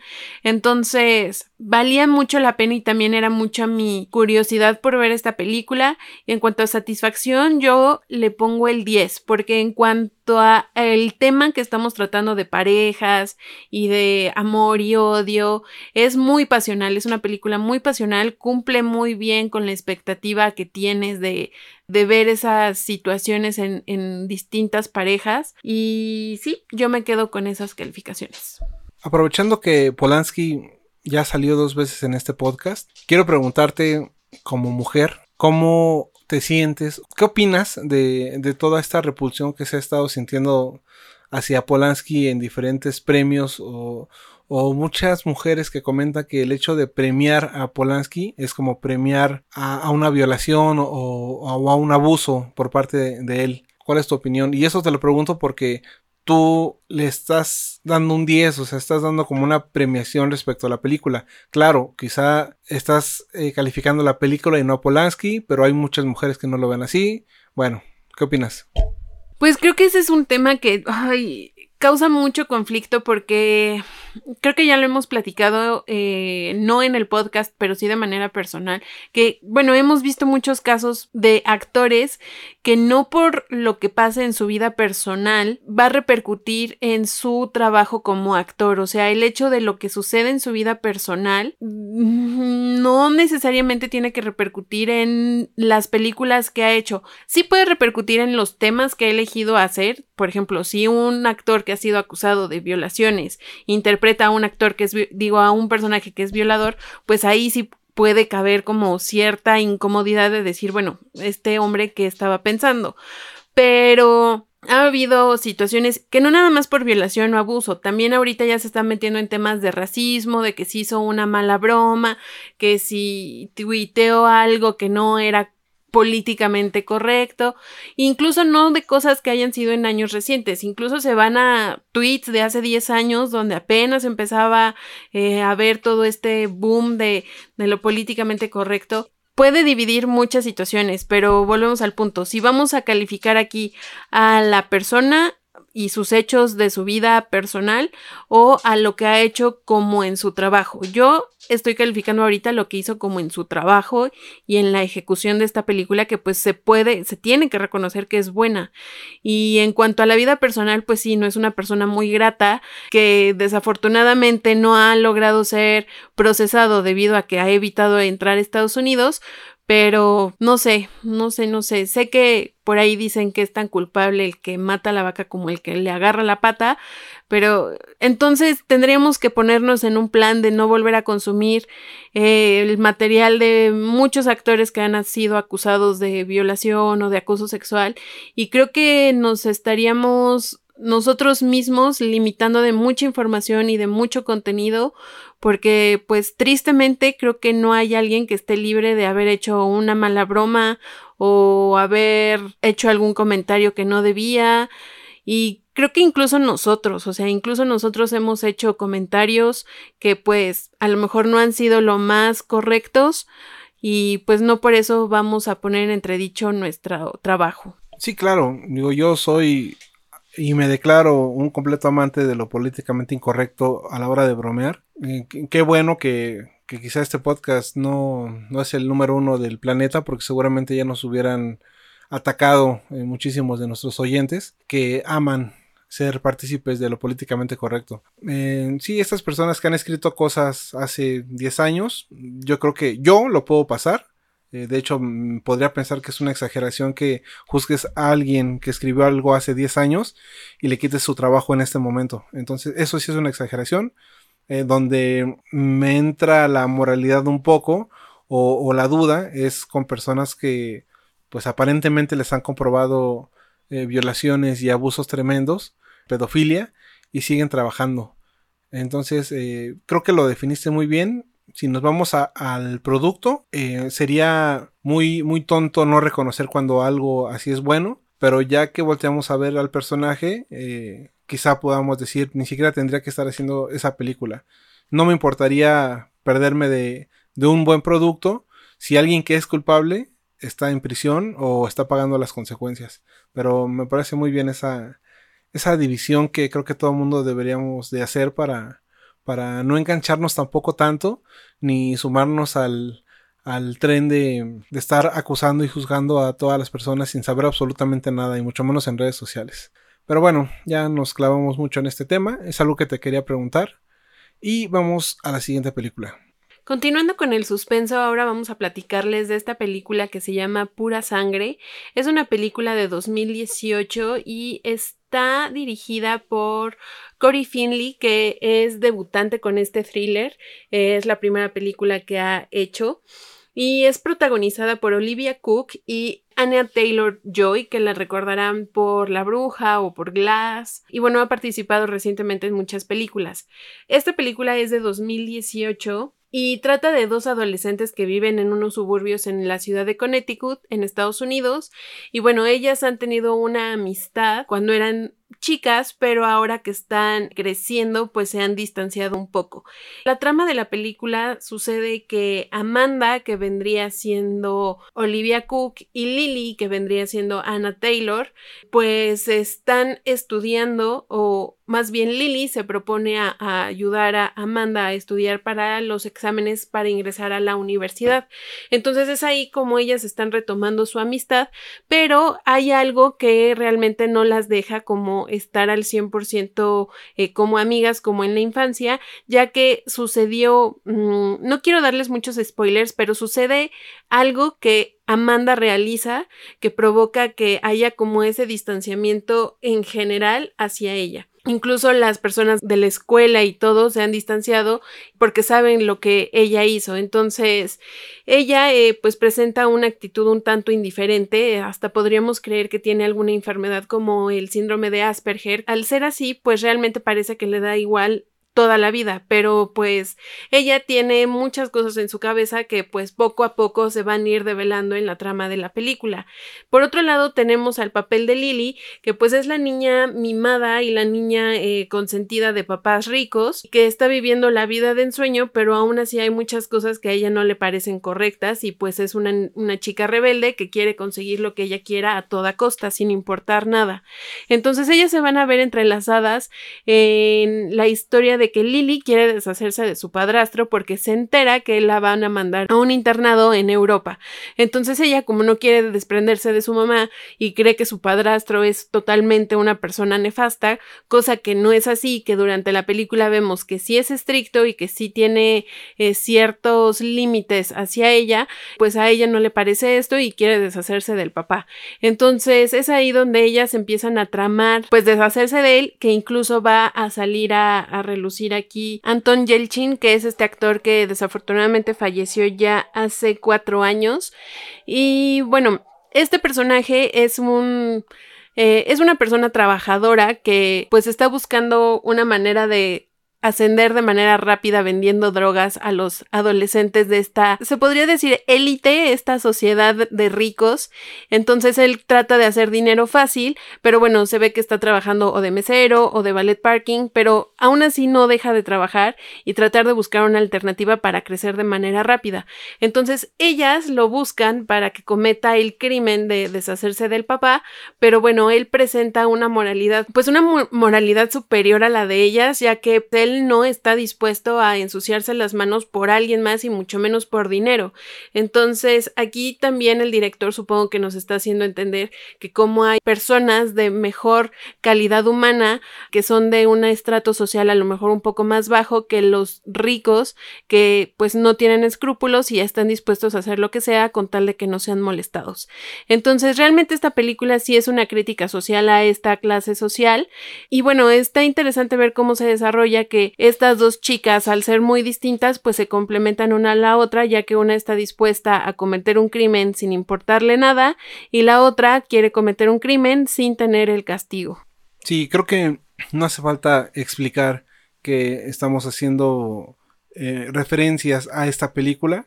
Sabemos que ni todos los ricos son, son lo peor, ni todos los de clase media baja somos eh, tampoco como los más trabajadores del mundo, ¿no? Eh, es muy, muy, muy notorio como, como este director, como bien comentas, nuevo, su primer film, nos intenta poner en contexto de, de estas personas que lejos de ser ricas han tenido todo lo que han querido, porque hay gente que seguramente, no sé, su familia tiene muchísimo dinero, pero, pero eso no quiere decir que no han luchado, que no han trabajado por, por sus sueños o por sus metas. Pero hay otras que estas facilidades les, les ponen en una situación de decisión tan frágil. Eh, seguramente para muchas personas que podrían pensar uno o dos veces ciertas acciones, para las personas que tienen todo fácil, eh, no les interesa, no les interesa las consecuencias y saben que de una forma u otra se van a salir con la suya. Entonces, ¿por qué no un asesinato? ¿Por qué no planearlo? ¿Por qué no eh, intentar pagarle a alguien necesitado y alguien que quiere superarse porque seguramente lo va a aceptar? Piensa que con el dinero van a hacer lo que se les antoje. Entonces, esta fragilidad de decisión esa fragilidad de pensamiento, de consecuencias, está muy, muy bien reflejada en esta película por Anya Taylor Joy. Esa chica es una gran, gran actriz. Estoy seguro que eh, si está en una buena posición actualmente y actualmente hablando, seguramente va a mejorar. Ya la veremos en New Mutants. Eh, a ver qué tal, qué tal lo hace. Pero este es otro acierto por parte de ella. Y yendo a la parte de las calificaciones, en cuanto a expectativa, yo eh, estaba en un 7. Es muy gracioso que simplemente por el hecho de, leer el Anya Taylor Joy eh, me recuerde la bruja y me recuerde lo que ella nos puede ofrecer actualmente hablando. Y entonces eh, su imagen me, me puede predisponer mucho para las expectativas. Y en cuanto a la satisfacción, me quedo con un 8. Y esto porque la película exige a, la persona que, se siente a verla porque es un poco lenta. Si de pronto quisiéramos un poquito más de movimiento para que, no sé, si la vemos a la una de la mañana, eh, no se nos haga tan lenta. Pero la película sabe lo que hace, es una muy buena cinta y me quedaría entonces con el 8. Sí, en cuanto a expectativa, yo también la pongo en un 6. Sí, un 6 aunque ya habíamos visto eh, la participación de Anna Taylor Joy en lo particular, se me hace muy buena actriz, pero esta película había algo como que no me terminaba de convencer. Y en cuanto a satisfacción, yo le pongo un 6 porque también me costó mucho trabajo seguirle el hilo porque sí en algunas partes se puede volver muy muy lenta, pero en cuanto a trama y todo eso vale la pena verla. Entonces, para hacer la primera película de este director, creo que no lo hace tan mal. Habrá que ver otros materiales de este director. Entrando en temas un poco más serios, o mucho más serios, vamos a platicar de esta película para muchos em, de las llamadas prohibidas, Holocausto Caníbal. Esta película no tiene mucho que tuvimos oportunidad de verla. Yo la verdad es que nunca la había visto, pero en algún listado encontré varias películas, insisto, eh, de estas prohibidas y, esta fue una de ellas. Es eh, una película actualmente muy controvertida, es considerada de terror, es eh, italiana colombiana de 1980, es dirigida por, por el señor Ruggiero Deodato y está basada en un guion de Gianfranco Clerici. Bueno, esta película fue filmada en la selva amazónica colombiana y muestra la historia de un grupo de jóvenes que van a hacer un cierto documental, pero en apariencia se pierden o no sabemos qué es lo que pasa con ellos y para recuperarlos o para saber efectivamente qué fue lo que sucedió, mandan a un antropólogo eh, junto con un grupo de guía para, saber qué fue lo, que pasó. Eh, se encuentran en este viaje a muchos personajes correspondientes a, ciertas tribus que parecen sumamente salvajes. Y lo increíble es que eh, al llegar a estas personas, este antropólogo en un son de paz, en apariencia aprende mucho de su cultura, y sí, sumamente salvaje, sumamente gore, pero hay eh, cierto entendimiento y cierto respeto por, por cada cultura. Eh, ¿Qué pasa? Eh, ¿Dónde está la parte fuerte de esta película? En las escenas de los maltratos a animales. Esta película quiero pensar que es la última en la que pudimos observar muertes reales de animales y no son muertes tranquilas o, sugerentes. Es como si estuvieras viendo a, una persona asesinada de una forma bastante, bastante brutal. Para mí no hay ningún tipo de, de pretexto ni justificación eh, cineasta o, de arte. Eso es un completo asesinato. Para, para, los animales son realmente crudas las escenas. Y es donde esto se sale de un juicio cinematográfico esto entra ya en, la indignación, eh, entra en, el malestar, en el que te duela el estómago al momento de, ver todo lo que estos actores le hacen a los animales. Tan grave es este asunto que esta película fue retirada en países como Italia, Australia y Reino Unido.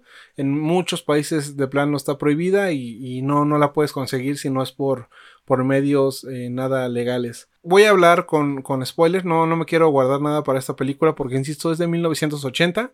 Eh, yo sé que hay gente que no la ha visto, como Pau y yo, realmente no la habíamos visto y le quisimos dar una oportunidad para, para aventurarnos a este mundo prohibido o muchas veces aplaudido también por, por muchas personas eh, que saben del tema y que la pueden recomendar.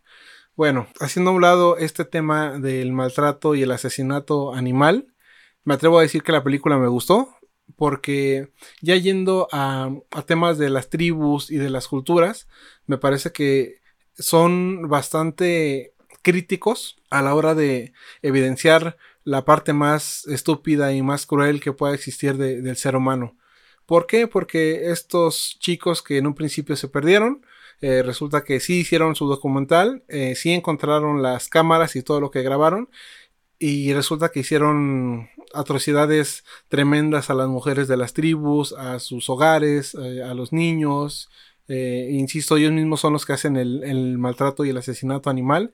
Entonces, estos periodistas o, personas que van a documentar esta selva es creo que lo peor que puedes encontrar en cuanto a, la parte humana, si se le puede llamar así o de alguna manera. Y la parte donde estos chicos son asesinados por todo lo que hicieron, obviamente estas tribus no se iban a quedar de brazos cruzados, se desquitan de las maneras más tremendas y atroces que se puedan imaginar para hacer una película de los 80. Parece que no había muchos límites, tan se ve con los asesinatos animales. Y no lo voy a dejar de mencionar porque esa es la parte más fuerte de esta película.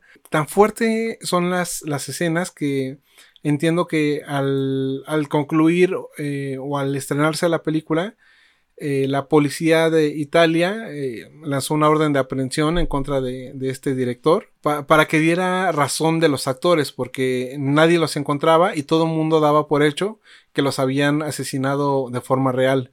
¿Qué pasa? Este señor Deodato hizo firmar a sus actores que no se tenían que presentar en ciertos meses a la luz pública para crear como un ambiente más real y que todo el mundo pensara que realmente estaban muertos los actores.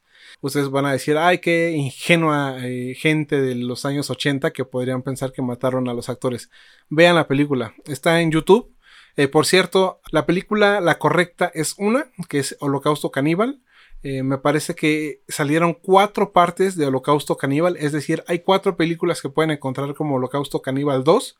Eh, son películas que se quisieron colgar del éxito de, la primera, pero ni una tiene nada que ver, eh, no existe ninguna secuela directa. Entonces, si la quieren ver, está en YouTube, ahí fue donde la pudimos encontrar, está subtitulada y vamos a tocar más adelante temas de, de estas películas prohibidas.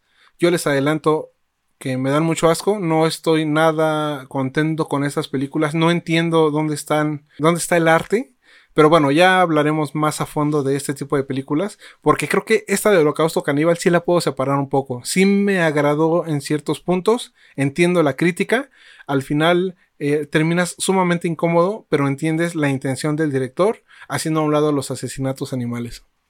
Bueno, eso de la intención del director no estoy tan segura que haya tenido una intención como una declaración social o algo así. Más bien, creo que a este director le gusta el gore y le gusta el canibalismo, porque tengo entendido que este director salió en la película de em, El Hostal interpretando a un caníbal. Entonces, puede que ahí haya otras cosas un poquito más turbias, a lo mejor en su forma de ser. No lo sé, o sea, estoy sacando conjeturas porque todas sus películas que sacó después de esto se trataron de caníbales. Entonces sí tiene una fijación muy dura eh, en este tema. Y bueno, ya hablando en sí de la película, creo que eh, debo confesar, oyentes, que Rock se supera cada vez más en sus películas prohibidas y feas, porque esta está en mi top.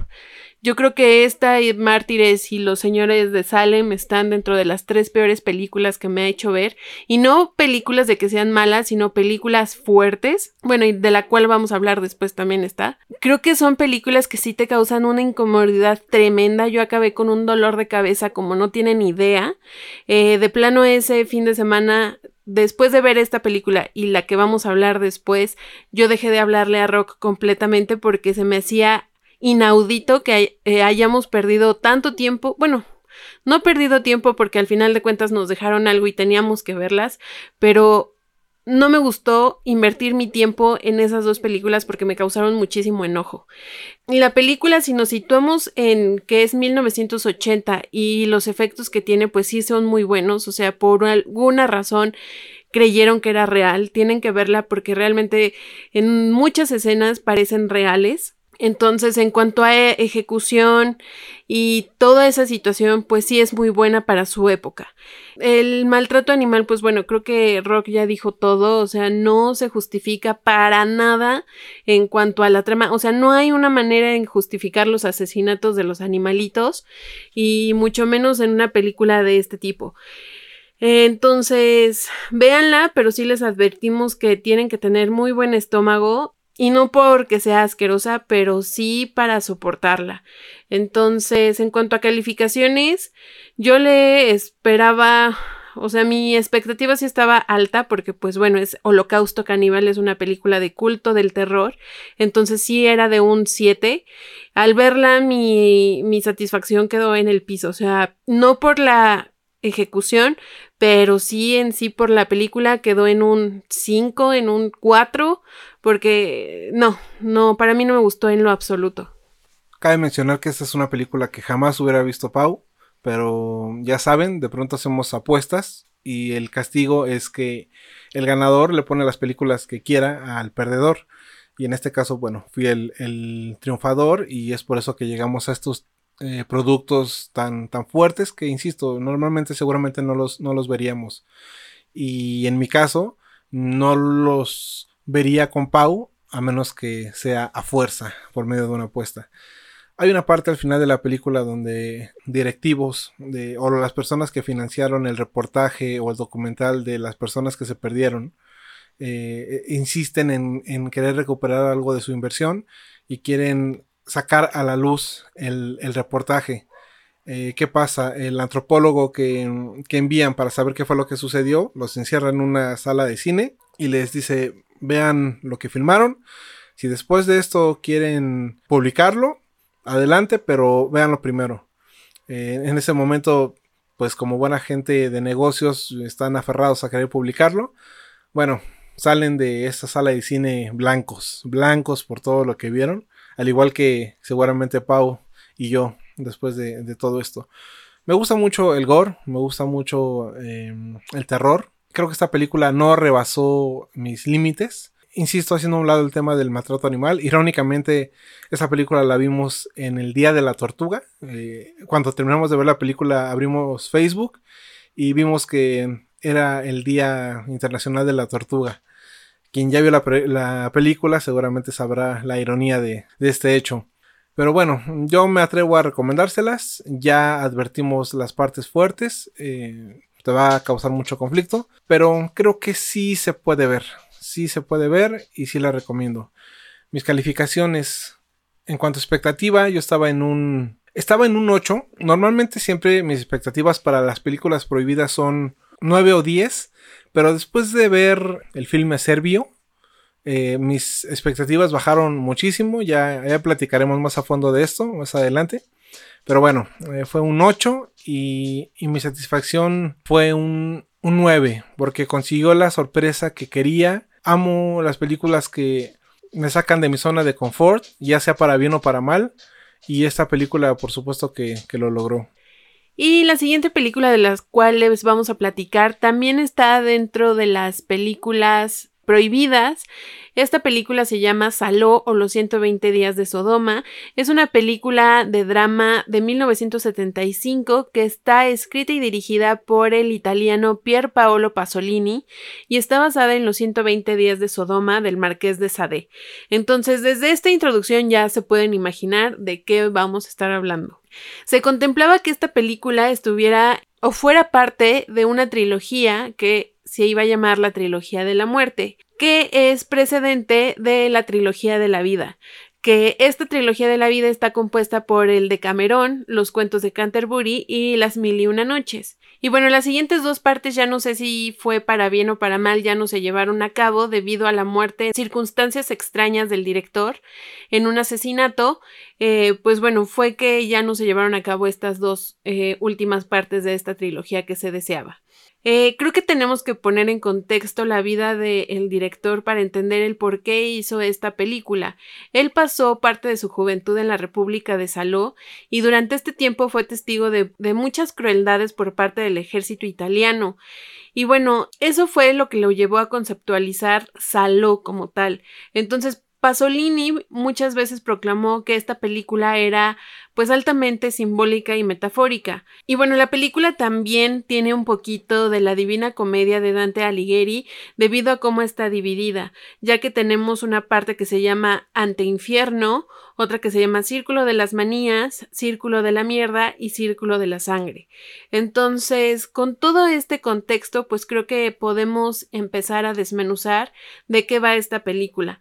Tal cual la trama es una película que está basada o, su trama está desarrollada en un círculo de hombres que raptan tanto a jóvenes como a jovencitas para llevárselas a una mansión a las afueras de Italia, que es tal cual República de Saló, durante la ocupación nazi, y bueno, cabe resaltar que ellos son parte de este pensamiento nazi, y se llevan a estos jóvenes a esta casa, pues para realmente satisfacer sus deseos sexuales sin ninguna ley.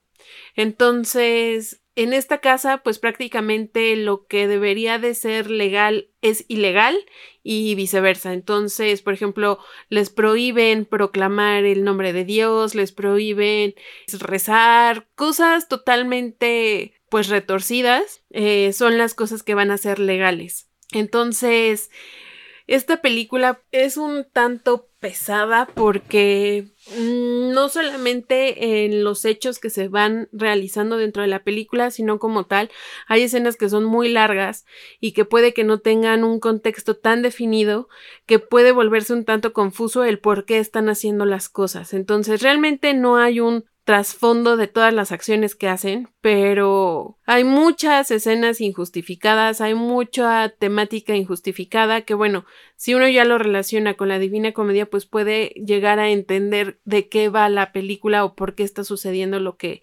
estamos viendo. Pero en sí no tengo mucho que decir de esta película porque creo que se me hace muy vacía.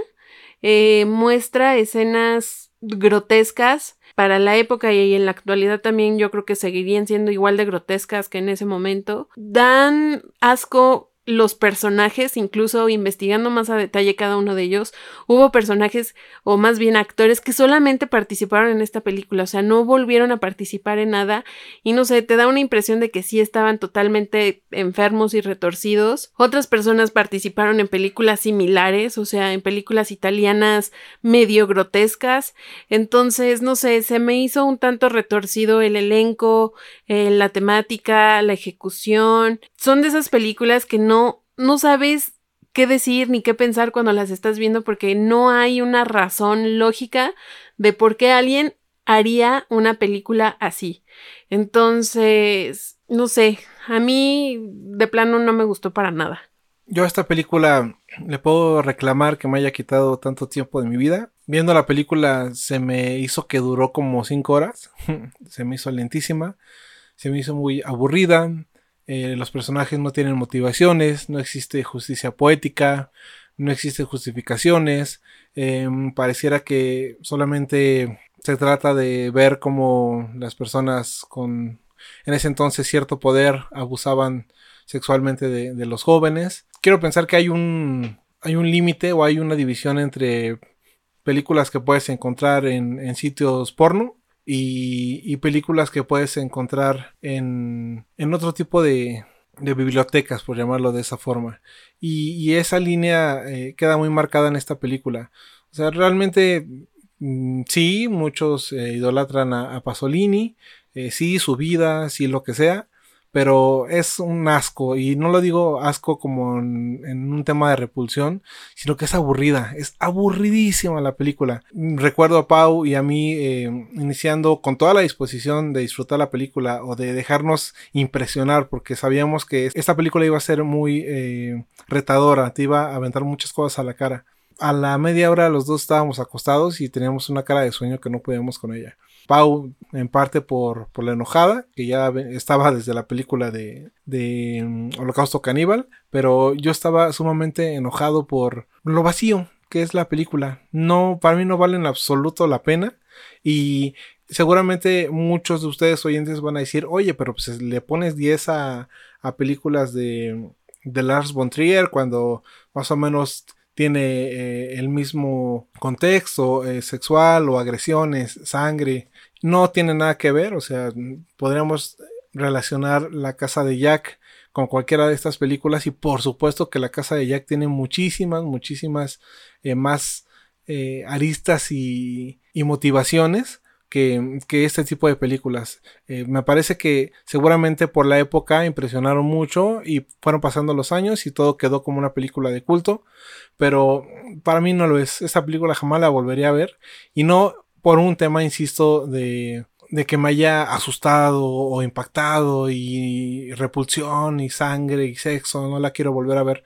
Nada de eso. Hay películas que, que tienen todo esto y más y, se notan sesos del director y de los escritores. Aquí no, aquí parece que el grupo de amigos tomó como pretexto la película para, para filmarse. Como bien lo dice Pau, el hecho de que haya gente que nada más haya salido actuando en esta película y después no la volviéramos a ver, mm, nos hace eh, preguntarnos muchas cosas. Claro que cuando iba empezando la película no pudimos evitar relacionar todo este show, todo este teatro de de la pedofilia que está saliendo por todos lados en, redes sociales y de actores y de gente poderosa, influyendo y, haciendo como presión gracias a todo ese poder para poder satisfacerse con, con niños o con jóvenes. No sé, por supuesto que todo esto lo hablo sin razón de conocimiento, es simplemente lo que se habla, lo que se dice entre los, entre los corredores, por decirlo de una forma, pero eso no quiere decir, o sea, el hecho de que no sepamos a ciencia cierta qué es lo que está pasando, no, no evita que tengamos una opinión. Y por supuesto que puedo creer que hay muchísima gente poderosa enferma que puede idolatrar este tipo de actividades y que ya lo vimos, eh, este señor Epstein con su isla y dentro de la isla vemos puras estatuas de niños desnudos eh, enseñando penes, vaginas. Por supuesto que hay gente enfermísima, enfermísima. Y para mí esta película va más dirigida a, esta gente que a los que disfrutamos de buenos sesos, buenas estructuras, que nos reten los directores, eh, que nos den giros de guion fabulosos y que ni siquiera nos los teníamos esperado. No tenía pensado hablar de la película de mm, el filme serbio, pero entra como anillo al dedo para las críticas de, de estas películas, sobre todo de esta segunda, porque pienso exactamente lo mismo que, que con esta de Saló. O sea, realmente no tiene nada, nada de sesos. Simplemente se trata de querer impactar de una forma sexual eh, bastante fuerte. Pero, güey, o sea, para eso métete a una página, insisto, porno, métete a la deep web. Si estás como tan enfermo para querer eh, ver a, un padre violando a su, hijo o violando a un, recién nacido, un feto. O sea, esto no entra con el tipo de cine que, que me gusta, con el, el, tipo de cine inteligente. Y ojo, no quiero decir que a los que aman este tipo de películas Em, sean, sean estúpidos o algo parecido, pero sí podría considerar un poquito por qué les gustan este tipo de películas. Entonces, eh, todo tiene un límite y, creo que rebasando mi límite es ya pornografía o u otro tipo de, de, películas. Entonces, ya entrando en un tema de calificaciones, a esta película de Saló, yo tenía de expectativa un 8 era muy alta, insisto, todas estas películas de, de culto y prohibidas, mis expectativas son muy grandes, pero no sé si es la primera vez que le voy a poner un cero a una, a una película, pero es un cero completo. Aburridísima, malintencionada, no sé qué tantos calificativos pésimos le puedo poner a esta película. Pues bueno, ya para dar mis calificaciones, creo que en cuanto a expectativa, como bien lo menciona Rock, pues estábamos esperando algo que nos impresionara, como por ejemplo Holocausto Caníbal nos, nos impactó, pero pues bueno, sí tiene un poquito más de sentido que esta película de, de Saló. Entonces mi expectativa sí estaba como en un 7, 8, porque bueno, es Saló y Pasolín y todo lo que se dice de la película, pero en cuanto a satisfacción, pues sí me dejó en un 1, en un 0, porque de plano no me gustó para nada, o sea, para nada. Y no hay nada que reconocérsele bueno a la película, o sea, no tiene una escena que digas, no, bueno, o sea, sí le echaron ganas, no hay un buen guion, no hay nada, o sea, ni las actuaciones sobresalen, no hay nada bueno en esta película.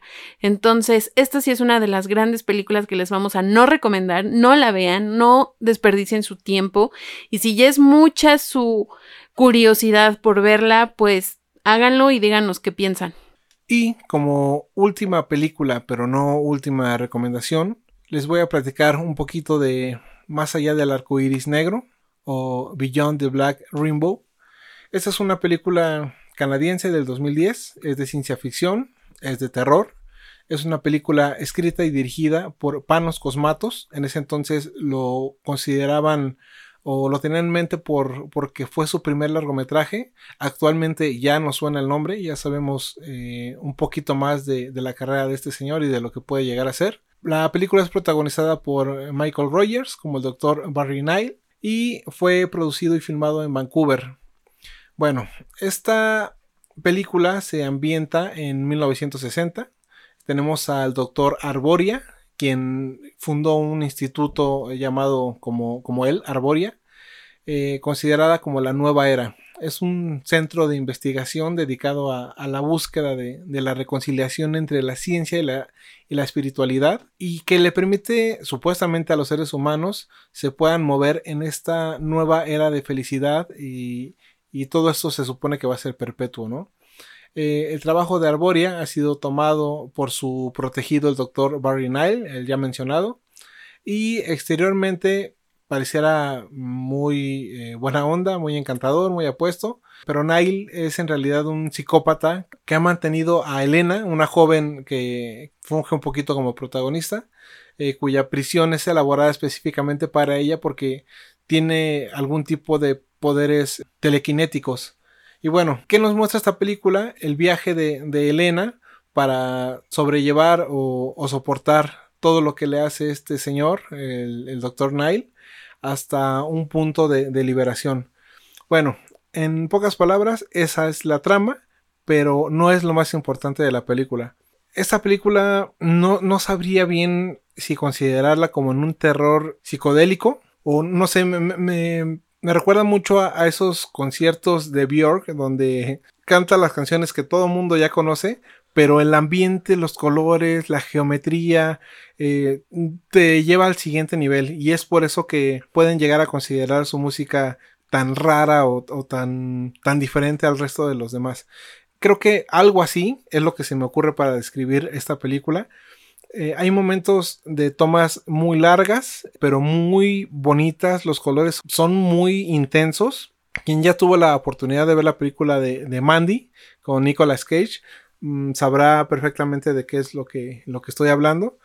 Este director tiene un, un estilo inmediato. En cuanto ves unos cuantos minutos de sus productos, sabes en automático quién es y y cuáles son sus intenciones. Aparentemente esta película mm, te lleva como en un viaje muy, muy plano porque pues es la liberación, insisto, de, esta chica ante la psicopatía del Dr. Nile, pero todo lo que sucede alrededor, la música es, es eh, muy cyberpunk, pareciera que eh, igual los personajes, hay escenas de caras derritiéndose, de pronto de rojos intensos te mandan a, un blanco, blanco y negro absoluto, te cambian mucho el estado de ánimo dependiendo estos, estos cambios que, a propósito obviamente los, los penetra eh, Panos Cosmatos.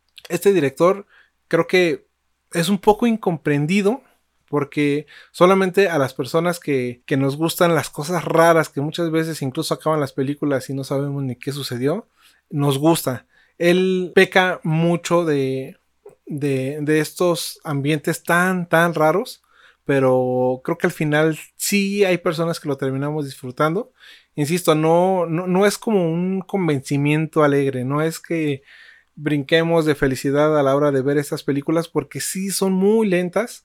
Eh, de pronto pareciera que no tienen razón de ser, pareciera que solo te quieren poner, insisto, figuras geométricas amarillas con un trasfondo negro rojizo y eso tarda 10 segundos, pero pareciera que es un minuto. Es una película muy, muy, muy intensa. Eh, creo que en cuestión de, de, pareciera una pintura muy abstracta que por lo menos yo sí disfruté muchísimo. Creo que esta película la puedo comparar un poquito con El demonio neón, porque tiene muchas escenas llenas de color y también esa atmósfera como que no sabes qué va a suceder y también la música, la música es muy importante en la película y sobre todo también los efectos de sonido porque son los que te van envolviendo dentro de, la película. Eh, hay escenas que el director puso mucho detalle, eh, o más bien puso mucho énfasis en los detalles, como para irte envolviendo en esta sintomatía de estar encerrado y de que no tienes contacto externo. Y cuando abre las tomas a eh, espacios abiertos, pues te sientes relajado, no sé, creo que lo hace muy bien eh, en reflejar esos sentimientos de opresión y es una película bastante entretenida eh, realmente no hay muchos diálogos entonces toda la atmósfera que crea el director con las escenas que estamos viendo como bien lo mencionas Rock con la música con las pistas que va dejando en ciertas escenas pues es lo que te ayuda a entender y a crear una trama en esa película. Algo muy importante es que también te da la oportunidad de tú ir creando la trama de la película, porque al no haber una secuencia de diálogos muy clara o concisa, pues te da la oportunidad de hacer conjeturas que al final de cuentas pues es una película distinta para cada quien que la ve, porque puede concluirla de muchas maneras, aunque la película tiene un cierre y, y un final claro, el camino puede ser distinto para cada espectador. Entonces, en cuanto a la expectativa, yo sí la tenía alta, tenía un 7 de expectativa porque ya habíamos visto la película de Mandy, entonces sí queríamos ver cómo había iniciado este director. Y en cuanto a satisfacción, yo también me quedo con un 8. Me gustó mucho esa cuestión de ser Em, interpretativa por el espectador y creo que es buena, me gustó mucho el, el, soundtrack, entonces va a quedar como de los más importantes o de los más a recordar en años futuros.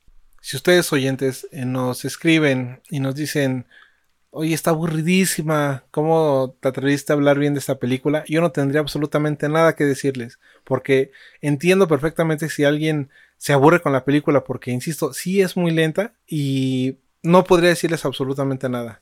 Pero bueno, ya en cuestión de calificaciones, en cuanto a expectativa, como bien dice Pau, teníamos como base Mandy, que por cierto, si no la han visto, véanla. Creo que ya van como tres veces en diferentes podcasts que la mencionamos y no me voy a cansar de decir que es espectacular ver a Nicolas Cage en su máxima expresión de, de locura, con armas eh, un poco rústicas, asesinando eh, gente, bueno, por supuesto, gente mala, eh, sangre por todos lados. Imagínense la cara de Nicolas Cage llena de sangre y con esos ojos de loco que, que lo caracterizan. Es buenísima y también la música es muy, muy buena. Entonces, bueno, teniendo como base Mandy, tenía un 8 de expectativa para esta película. Y en cuanto a satisfacción, creo que podría ponerle un signo de interrogación. ¿No se puede? No. Bueno, entonces me quedo con un, con un 8 igualmente. La película, creo que estoy siendo muy, muy benévolo con ese 8, pero es que sí hay cosas muy, muy, muy interesantes y sobre todo que no encuentras eh, a la vuelta de la esquina o que no encuentras en un blockbuster o que no encuentras en, en Netflix, no sé, o sea, son productos que resaltan por, por ser únicos y así la valoro con un 8. Y bueno, ya para finalizar el programa de hoy, les vamos a hablar de esta serie que se llama Devs. Es una miniserie de televisión y realmente es de drama y ciencia ficción. Es creada, escrita y dirigida por Alex Garland. Recordarán a este director por películas como Ex Máquina o como Aniquilación, que tengo entendido que Aniquilación está en Netflix, si mal no recuerdo.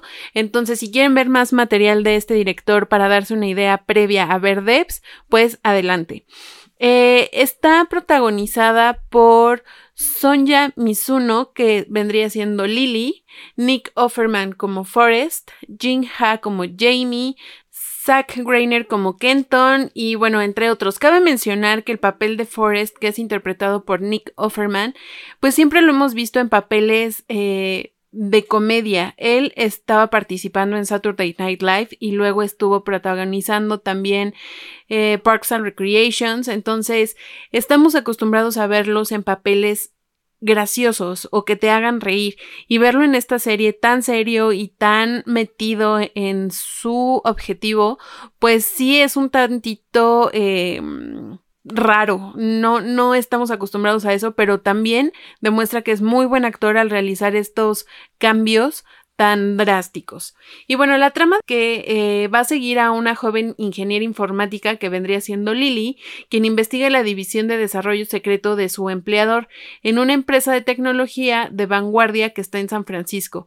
Y ella cree que está detrás de la desaparición de su novio. Entonces, eh, la historia como tal empieza con una pareja de chicos trabajando en Amaya, así se llama la empresa, que tiene el nombre de la hija de Forrest, que bueno, ellos están trabajando como desarrolladores informáticos, en algún momento le piden al novio de Lily, que vendría siendo Sergey, a participar en un proyecto especial debido a sus dotes eh, de inteligencia y de, de grandes habilidades en una parte distinta que se llama Devs. Y bueno, él al momento de involucrarse con este departamento, pues queda impresionado por lo que están haciendo, que incluso llega a robar información. Ya metiéndonos un poquito con los spoilers de la serie, a lo largo de los capítulos vamos viendo que Sergei pues realmente era un espía ruso y va y roba la información de esta persona, de Forrest, y obviamente pues hay consecuencias a eso. Entonces, toda la historia vamos viendo cómo en Dev se están desarrollando una máquina que va a ser una proyección del pasado debido a que Forrest pierde a su familia en un accidente y él lo único que quiere es volver a verlos. Pero realmente va con un trasfondo mayor, es estas ansias de ver a su familia, que bueno, que lo hace crear una máquina que realmente puede ver tanto el pasado como el presente en una proyección dentro de una pantalla. Entonces eso es realmente fascinante ya que pues va a poder escuchar realmente lo que sucedió en el pasado, ver lo que sucedió en el pasado y con la misma claridad ver hacia el futuro. Entonces eso pone a nuestros personajes en jaque en cuanto a cuestiones morales de qué es lo que está bien y qué es lo que está mal y si realmente somos de libre albedrío porque al estar determinado todo por cuestiones matemáticas o por una fórmula cuántica, ¿qué tanto hay que tengamos el libre albedrío de elegir o si ya está predeterminado por situaciones este, más allá de una operación de cálculo.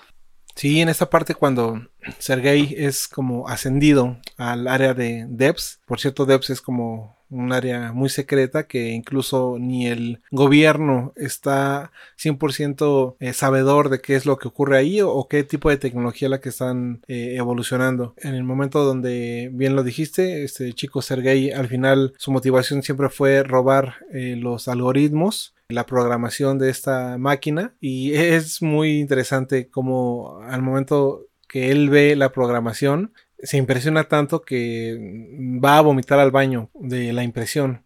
Porque pues en ese momento no sabes qué es lo que está ocurriendo, pero dices quiero saber, ¿no? Para que ese tipo se haya sorprendido tanto. Es, es muy interesante porque eh, seguramente ustedes o muchos de ustedes dirán, neta, otra serie de ciencia ficción y, y, viajes en el tiempo. No es tanto esto, creo que el tema va más a la moralidad. De hecho, casi no mencionan a, un dios o a un tema de religión, sino un tema cuántico como lo dice, lo dice Pau. No sé, un ejemplo, eh, ellos dicen, si en ese momento yo tiro una moneda, ustedes piensan que va a ser azar, qué lado de la moneda es la que va a caer en mi mano, pero no es verdad. tiene que ver la fuerza con la que estoy aventando la moneda, eh, diferentes factores, viento, etc. Pero todo se puede predecir, todo, absolutamente todo. Y si desarrollamos una máquina que sea lo suficientemente grande e inteligente para conocer a nivel cuántico todas estas medidas metrónomas para saber qué es lo que va a ocurrir, pues ya tienes tu visión para el pasado o para el futuro. Creo que sí, como tal, no hablan de un dios o de una existencia, pero sí ponen entredicho la espiritualidad y qué tanto estos personajes están jugando a ser dioses. Porque de hecho, cuando hacen una remembranza o quieren ver escenas del pasado, siempre ven escenas de Jesús. O sea, siempre están tomando escenas como la crucifixión, como cuando caminó sobre el agua. O sea, siempre van hacia atrás como para poner en duda si realmente existe un Dios o no. Entonces eso se lo dejan mucho al espectador y siento que también mucha parte de la serie es introspectiva, o sea, tú lo que vas sintiendo como al ver eh, esas escenas, como al analizar o procesar los diálogos, porque hay diálogos muy profundos, o sea, sí hay cosas muy espirituales y, y, que te ponen a pensar de qué pasaría si, por ejemplo, en algún punto de la serie ellos dicen es que todo sucede por una razón, o sea, no hay algo que suceda sin un impulso que lo ocasione.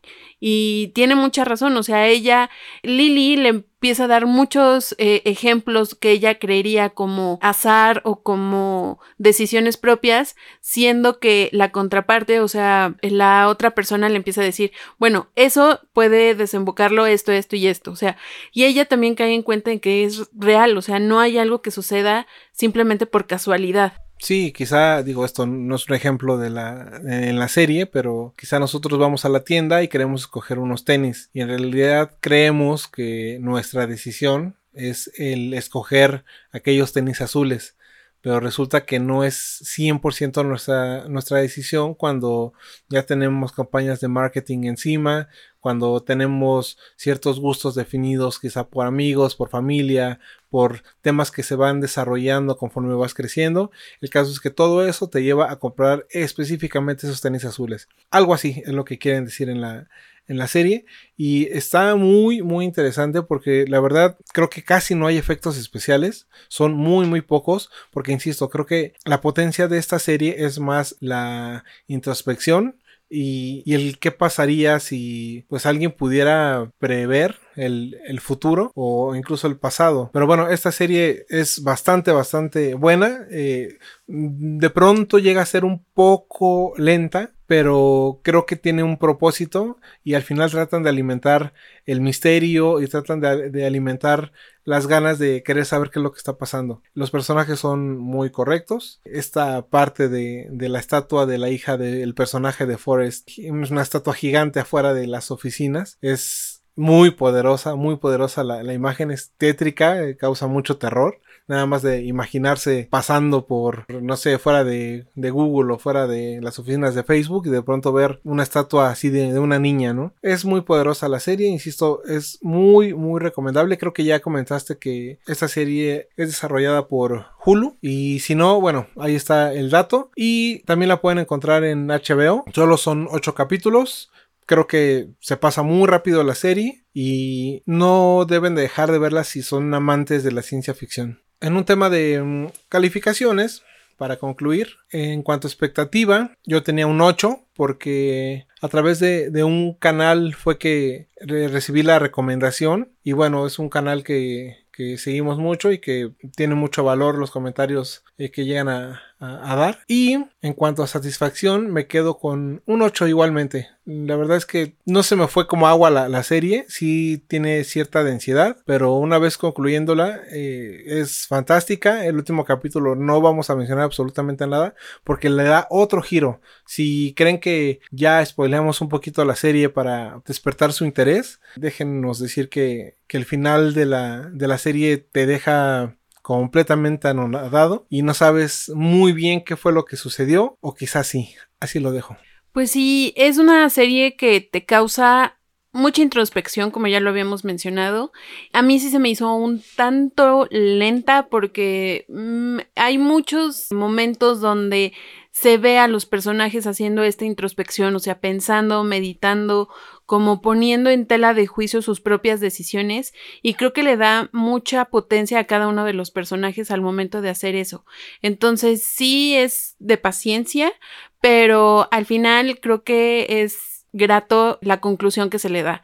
En cuanto a expectativa, yo estaba en un 7, realmente no sabía qué esperar, eh, no he visto el material anterior de eh, este director, entonces realmente esta es mi, mi base para calificar su material siguiente. Y en cuanto a satisfacción, yo me quedo con el 8 porque me entretuvo y sí marca una clase de series que me gustaría seguir viendo. Este tipo de, de ciencia ficción mezclado con drama, creo que no lo habíamos visto más que a lo mejor en, en Black Mirror, pero no tan dramático, por así decirlo. Y bueno, oyentes, con esto queremos cerrar el episodio del día de hoy. Esperamos que les guste este material que hemos traído para ustedes. Eh, de igual manera, nos gustaría mucho seguir recibiendo sus comentarios y sus recomendaciones o no recomendaciones de películas o series que ustedes hayan visto. Cuéntenos qué es lo que más les ha gustado, qué más han disfrutado de lo que les hemos recomendado o qué de plano no concuerdan con nosotros. Estamos muy agradecidos por todos los oyentes que tenemos tanto en México como fuera de México. Al principio del programa les platicábamos que tenemos oyentes en América Latina, en, en Europa y pues estamos muy agradecidos por ello y nos gustaría conocerlos más a fondo. Así que por favor pasen por nuestras redes sociales y eh, nuestro grupo de Telegram para conocernos más. Y bueno, esperamos escucharnos muy pronto. Yo soy Pau. Yo soy Rock. Adiós.